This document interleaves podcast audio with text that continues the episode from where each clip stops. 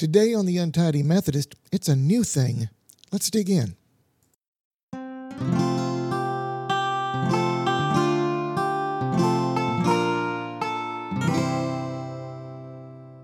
Today's passage comes from the book of Isaiah, chapter 43, verses 18 and 19. Forget the former things, do not dwell on the past. See, I am doing a new thing. Now it springs up. Do you not perceive it? I am making a way in the wilderness and streams in the wasteland. This was written as words of comfort to the people of Israel near the end of their captivity in Babylon. They had endured so many years of being away from the land they loved and it was hard to keep that hope going. Yet the words here tell them of a new thing, a new beginning for them in a return to home.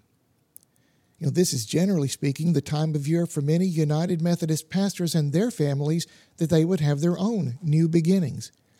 After each annual conference, there are new appointments, new churches for those pastors. It's part of the history of the United Methodist Church where pastors are referred to as itinerant pastors. In other words, like the circuit riders of our earliest days, they move around.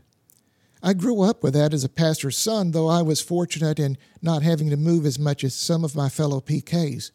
It's both an exciting and a somewhat nervous time as the pastor and their family meet a new congregation, and as the children prepare for new schools and hopefully new friends. It's a new thing for them and a new beginning for the local churches as well. Part of that's because it's always different from church to church. Sometimes I think the only thing Methodist churches have in common is grape juice. How formal or informal a service may be, or how large or small a church, whether it's in a small town or out in the country or in a large city, so many things can be different.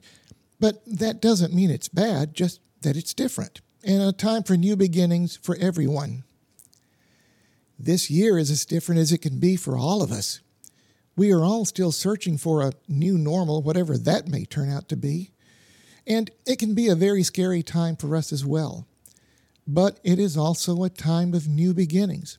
And it's important to look for those new things so we don't miss them. Many churches are upping their game when it comes to social media, live streaming services, or learning how to put together a virtual service on YouTube. The application Zoom has become an important tool for church council meetings and small group Bible studies. Online means of tithes and offerings are, are proving to be a critically important tool in the life of the church, allowing important ministries to continue. When we get back to whatever we count as normal, a lot of these tools will remain, and they will help us reach and maintain connections with people in a way that most people didn't even consider just a few months ago. We see unrest across the land as protests continue over the deaths of George Floyd, Breonna Taylor, and so many others. We are being forced to come face to face with issues of race, of hate, of changes that we need to make in our society. It's a difficult discussion, but out of it, so many people are taking the time to learn about the issues, to commit to fighting bigotry and hatred in all its forms if that conversation continues, if action comes from those talks, a better day can be ahead for all of us. Of course, this all depends upon us and what we do next. We have a new thing, a, new beginning right in front of us right now. Whether this new thing turns out well or whether we go back to the old status quo depends on whether we embrace this moment.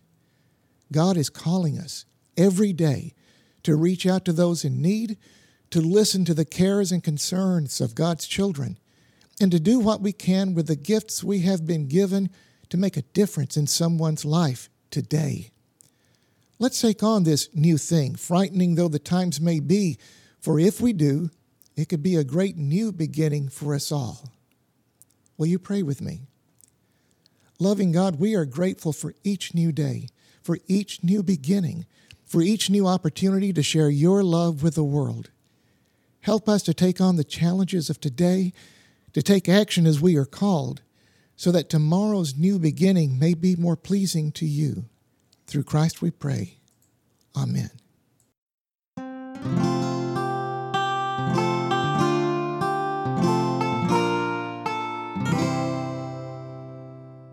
Thank you for listening to The Untidy Methodist. You can find us on Facebook, on SoundCloud, and on iTunes. Please like and subscribe and tell a friend. Your comments, your suggestions, and most of all, your prayers are most appreciated.